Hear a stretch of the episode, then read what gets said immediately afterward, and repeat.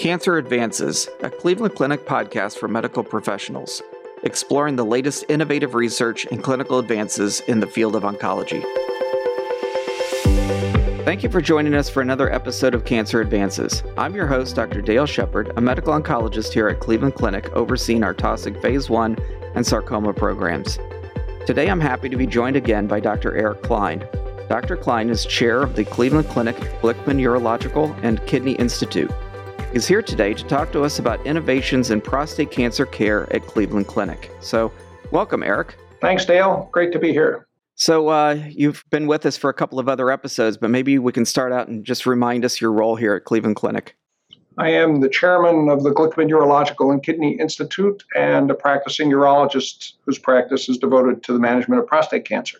Well, we're going to be talking about prostate cancer today. And so maybe let's start in a very broad way. And maybe you can tell us uh, about some of the exciting and innovative things that we're doing for patients with prostate cancer.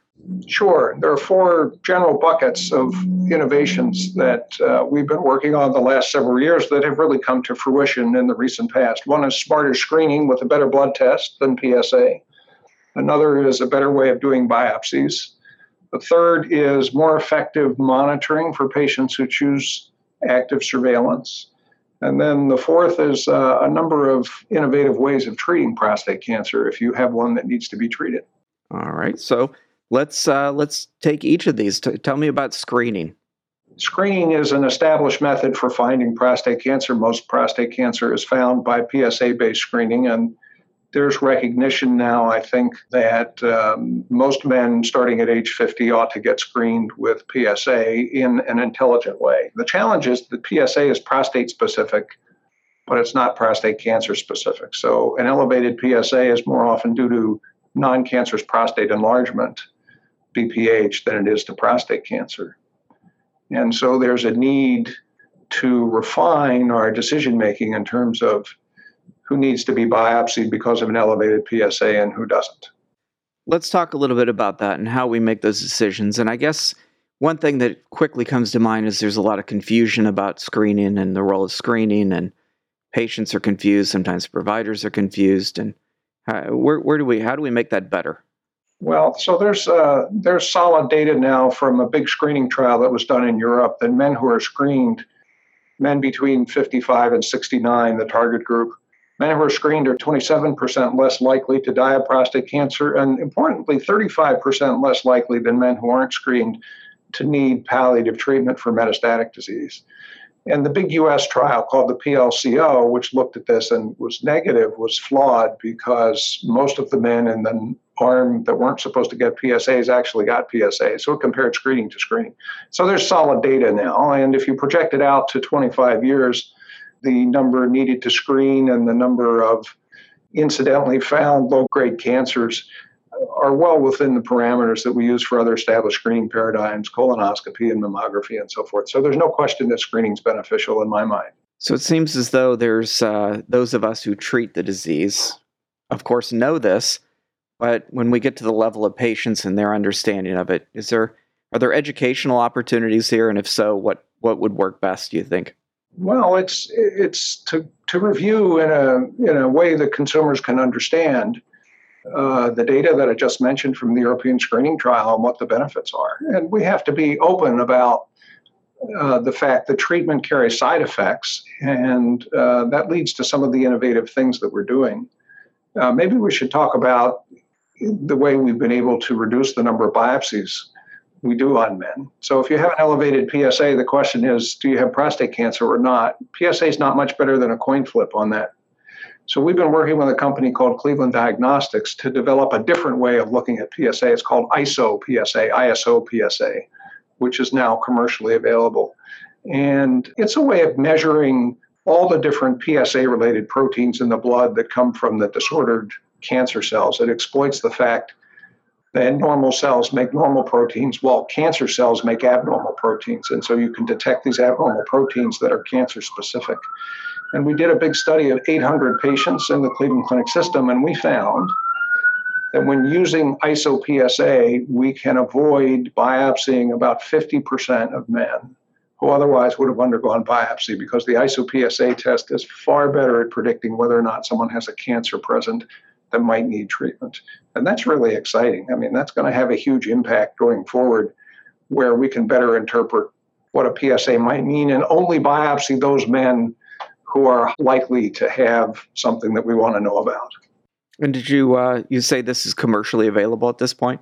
It is now commercially available, and there is an application in front of the FDA for approval. And last year, this technology got breakthrough designation by the FDA, which contractually obligates them to make a decision about it relatively quickly. So we hope by the third quarter that, that we will have a decision about whether or not this will be FDA approved.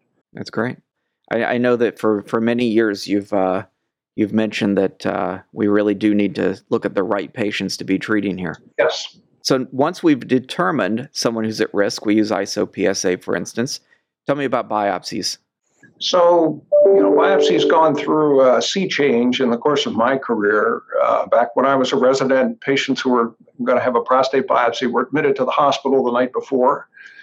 They got betadine showers and IV antibiotics. They went to the operating room and got put to sleep under general anesthesia. And we did finger guided blind biopsies of the prostate, which were incredibly inaccurate. And many of the patients ended up staying an extra day in the hospital because of clot retention. So then came along transrectal ultrasound, which really revolutionized things and allowed us to do things more efficiently and more accurately. And then a few years ago came along MRI guided biopsy with very sophisticated technology that allows us to identify areas that look worrisome in the prostate and do targeted biopsies. And those have generally been done transrectally, which is efficient, not the most comfortable thing for patients, and has a finite risk of uh, bacteremia and infection. And in fact, there even have been some deaths reported with transrectal biopsy from bacteremic sepsis. So the latest move is toward transperineal biopsy, which basically uses the same technology, ultrasound and MR fusion, but where the needle is passed not through the rectum, but through the skin and the perineum between the rectum and the testicles. And that we what we found is that's more accurate, uh, particularly when using the MR and um, it also has almost no risk of infection. And we've been doing them under local anesthesia, sedation, and general anesthesia, depending upon the patient. And patients love it because there's really no discomfort associated with it. So that's another significant advance. And that will become, I think, the practice standard over the next few years. How uh, widespread is it at this point? Um, it's at academic centers, it's being done, and I think in many community settings also, and it's growing. It does require some, you know, a dedicated team, special expertise, and uh, some experience. But um, I think the whole field will move this way in the next, as I said, in the next few years. And here at the clinic, are most patients getting biopsies by this mechanism? It's right now it's about forty percent. Okay. And we're working on expanding. The, it requires some specialized equipment, and we're working on acquiring that. And in fact, we just got uh, another new toy to play with, uh, which is a micro ultrasound device, which is an ultrasound device that sees the internal architecture of the prostate better than standard transrectal ultrasound. So standard transrectal ultrasound probe is about nine megahertz. The micro ultrasound is 29 megahertz, so almost three times as, as, as powerful. And we have one or two publications in uh, comparative studies showing it's as good as MRI in finding high grade cancers. And it's possible that this could uh, really supplement MRI. And in the future, it might be possible to have a prostate biopsy without needing an MRI, an accurate prostate biopsy without needing an MRI. So we're headed in that direction. That's going to take a few years to generate some more data, I think. Is, is our resolution um, good enough at this point, or, or could you foresee that something like an ISO-PSA leads you to higher risk patients, but then when you do imaging, you may or may not find something concerning, or do you think there will always be a biopsy in play?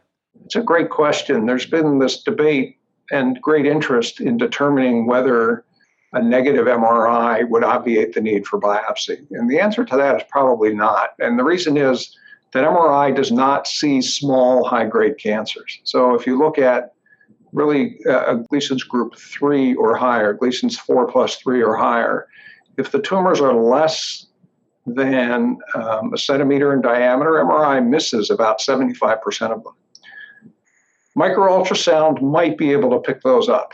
uh, because it's it's different technology and it sees the tissue differently. That's an important thing that we need to decide on. But here's what I think the the, the future screening paradigm ought to be. You know, let me say this: in the UK, uh, if someone has a PSA above three uh, and they're in sort of the target age range of 55 to 69, they get an MRI first, biopsied if there's an abnormality, and no biopsy if there's no abnormality. And that's one way to do it.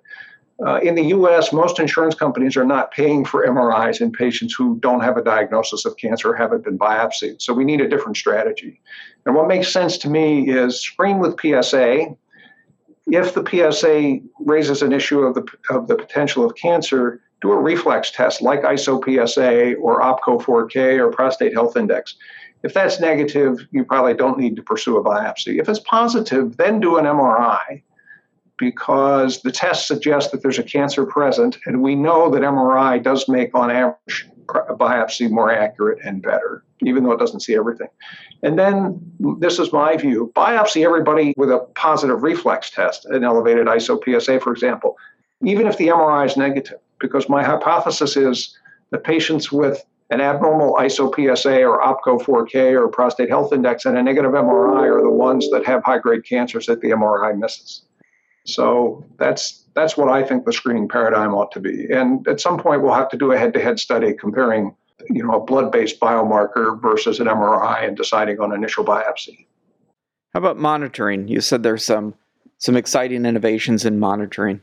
Yeah. So many years ago, um, working with uh, several companies, uh, Decipher and and uh, what was then called Genomic Health uh, we helped develop some gene expression profiles on prostate biopsies that predict molecular aggressiveness that's not apparent to a pathologist looking at white light histology. And we just published 20 year outcomes from the original Oncotype cohort of about 500 patients here. And it's remarkable if you have a low score with Oncotype on a piece of prostate, your risk of getting metastatic disease or dying is really small at 20 years, 1 or 2%. And if your score is above 30, then the risk of metastasis or death um, is measurable. And uh, again, most patients with prostate cancer don't die of their disease, so the highest risk is on the order of 10 or 15 percent. Nonetheless, this data at 20 years gives us confidence that if you have a high score on one of these tests, you shouldn't ignore it. That's a real cancer that needs treatment. And if you have a low score, you're probably a good candidate for surveillance and, and need to continue to be monitored. But again, if you have a high score, there are three things you could do. You could look a little harder and prove whether or not a high score that was seen on a low grade biopsy might actually um, indicate higher grade cancer that's present. You might look a little harder or be monitored a little closer, or I think you could make the argument to treat that patient. And um, it's just amazing to me that an accurate prediction of your likelihood of metastatic disease or dying of prostate cancer can be obtained from one millimeter of prostate tumor on a biopsy. That's really remarkable. It's pretty impressive. Now, how do those profiles vary um, from an age specific standpoint? Because oftentimes the younger patients that we see tend to have a little bit more aggressive disease. Yeah, so I don't think that we've ever looked at age. I don't think age is in the models. Age is not a predictor. I don't think that, uh, that, that that's a real consideration. And we also have data that shows that these tests perform well in both Caucasians and African Americans. All right. So they're useful across multiple different patients. When we think about monitoring, um, what role have changes in imaging affected your practice? Yeah, so MRI is important also in monitoring patients on surveillance. And generally, we recommend them every year or so, and we make a decision on rebiopsy to determine if the cancer has become more aggressive based on the MRI. What we have learned, though, is what I mentioned earlier is that even if the MRI hasn't changed over the course of two or three years, and they often don't, that doesn't mean you can avoid doing a biopsy. Biopsy is still the best way to know what's going on inside the prostate and whether or not the tumor has reached a point where it needs to be treated. How about imaging like fluciclovine or PSMA? So those kind of PET scans are going to revolutionize what we do in prostate cancer. Actually, the scientist who cloned PSMA is actually here at the Cleveland Clinic, Skip Heston. He cloned it way back when, when I was a fellow in uh, in oncology at Sloan Kettering, and I don't want to tell you how long ago that was. But it's been around a long time. These are very revealing because um, they see things that standard imaging cannot see. And so I'll give you a real example from a study that we participated in recently with a company called Blue Earth, PSMA based imaging in men with PSA recurrence after either radiation or surgery. So I had a patient that I did uh, who was a candidate for prostatectomy. He had high grade cancer, but conventional imaging, CT scan, bone scan were negative, did not suggest anything outside the prostate. So we did his prostatectomy. And if all the cancers removed, PSA ought to go to zero, and it didn't in him. It went to some low level, like 0.4, 0.5, something like that.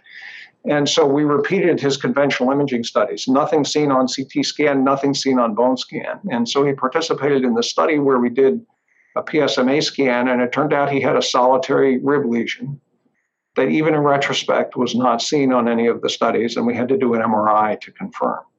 So he got radiated, and his PSA went right back down to normal. So it's really remarkable. This uh, this PSMA is FDA approved now, but not available um, anyplace except on the West Coast.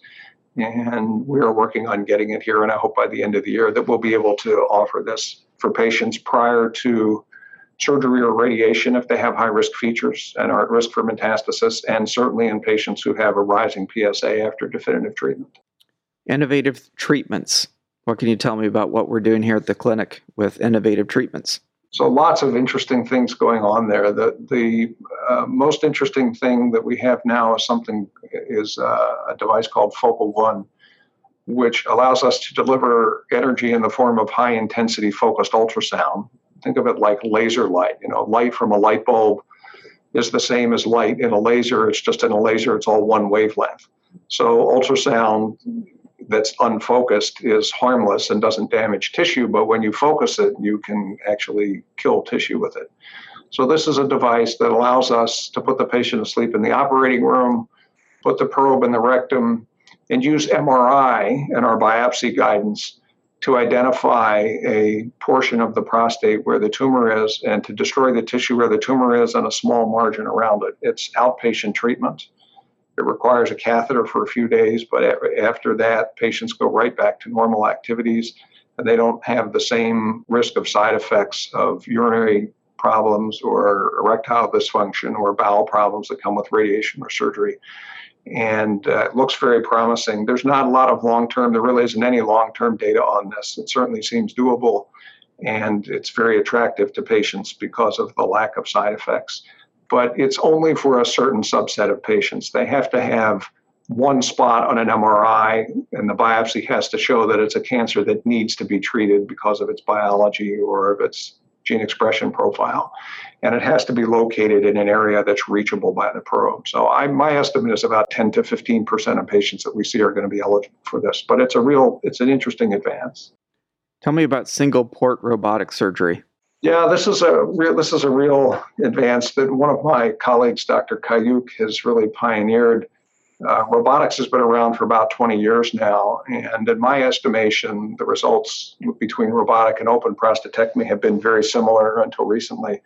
The advent of the single port uh, and some innovative thinking by Dr. Kaouk and others has allowed very safe prostatectomy, and many patients, not all, go home the same day. The average length of stay in the selected patients is about four hours after surgery, which is really remarkable. And not that standard prostatectomy has a long length of stay, it's really just overnight. It's just one night in the hospital typically. But it's pretty clear that, you know, the system trauma to having it done this way is lesser and patients can safely go home there. So that's really remarkable. Again, not every not everybody is a candidate for that either um, but a substantial portion of patients are, and that's going to revolutionize what we do. In fact, CMS now considers radical prostatectomy an outpatient procedure, which is remarkable because, again, when I started my career, the hospital stay was nine days. It was one day pre op, the day of surgery, and then everybody stayed for seven days. So it's amazing what progress we've made. That's crazy. And then not only uh, decreased length of stay, but also other things like decreased need for narcotics and things like that as well, right? Definitely less painful, and catheters are staying in for three or four days instead of a week, and urinary control returns pretty quickly. I mean, quicker than usual. So it's going to be the new standard, I think. as the word gets out and people learn how to do it. Other innovations? Yeah, there's another interesting idea that we're that we're toying with. Two things actually, um, in the form of focal therapy, like the Focal One, where we just treat one focus in the prostate. We're going to be opening a clinical trial soon called Aurolase, A U R O L A S E, and this involves um, infusion a day before treatment of gold nanoparticles that are smaller than red blood cells that leak into tumor beds because the capillaries in the tumors are leaky. And then we take the patient to the operating room, and again, using the same kind of targeting, using MR, we can put a laser fiber into the prostate and heat up the gold particles, and that destroys the tissue. Um, that's another way of doing focal therapy. And, and the potential advantages, as I mentioned, with the Focal One device, there are some constraints in terms of the locations of the tumor um, and the size of the prostate we can treat.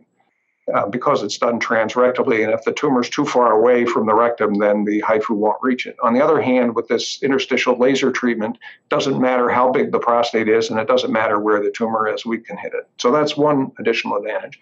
And then the last thing is something that's a little more controversial, but it's is interesting, and we're working on trying to sort out whether or not this makes sense. I call it surgical focal therapy which is using the single port robot to remove surgically just a portion of the prostate, just a quadrant of the prostate that contains the tumor. And the potential advantage there is better functional results and particularly preservation of uh, erections. That's the big bugaboo with radical prostatectomy is preservation of erections.